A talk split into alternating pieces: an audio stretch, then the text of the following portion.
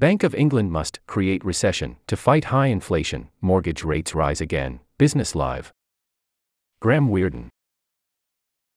The Bank of England must create a recession to curb inflation, according to Karen Ward, Chief Market Strategist EMEA at JP Morgan Asset Management. Ward, who is also a member of Chancellor Jeremy Hunt's Economic Advisory Council, told Radio 4's Today program there are certainly signs that a price wage spiral is emerging, which the central bank has to nip in the bud.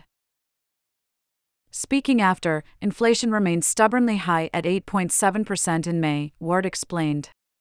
The difficulty for the Bank of England, I mean, no one envies them their job at the moment, is they have to therefore create a recession.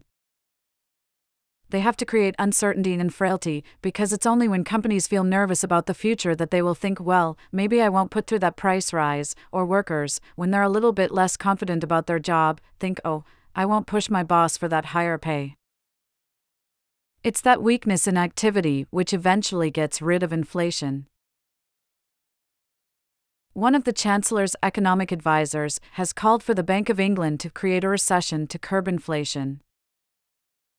Speaking to, at Mishal Husain, Karen Ward, who works for JP Morgan, said, It's that weakness which eventually gets rid of inflation. Hashtag R4 today, pic.twitter.com slash cxgqzdpbbv.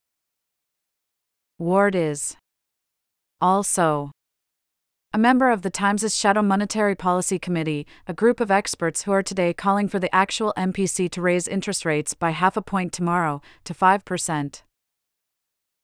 Ward argued that the Bank of England's earlier hesitancy has put it in an uncomfortable spot. With her shadow MPC hat on, Ward told The Times. It hoped for too long that inflation would go away on its own accord and underestimated the second round effects now evident in accelerating wage growth. It did not adhere to the Stitch in time saves 9 principle and now will have to raise rates by more and cause a deeper downturn to bring inflation back to target. Today's inflation data highlights need for further interest rate rise tomorrow. At the Times, Shadow, hashtag MPC, has voted 6 to 3 for a 0.5% rise from 4.5 PC to 5 PC. https colon slash slash t.co slash q2 Hagaram.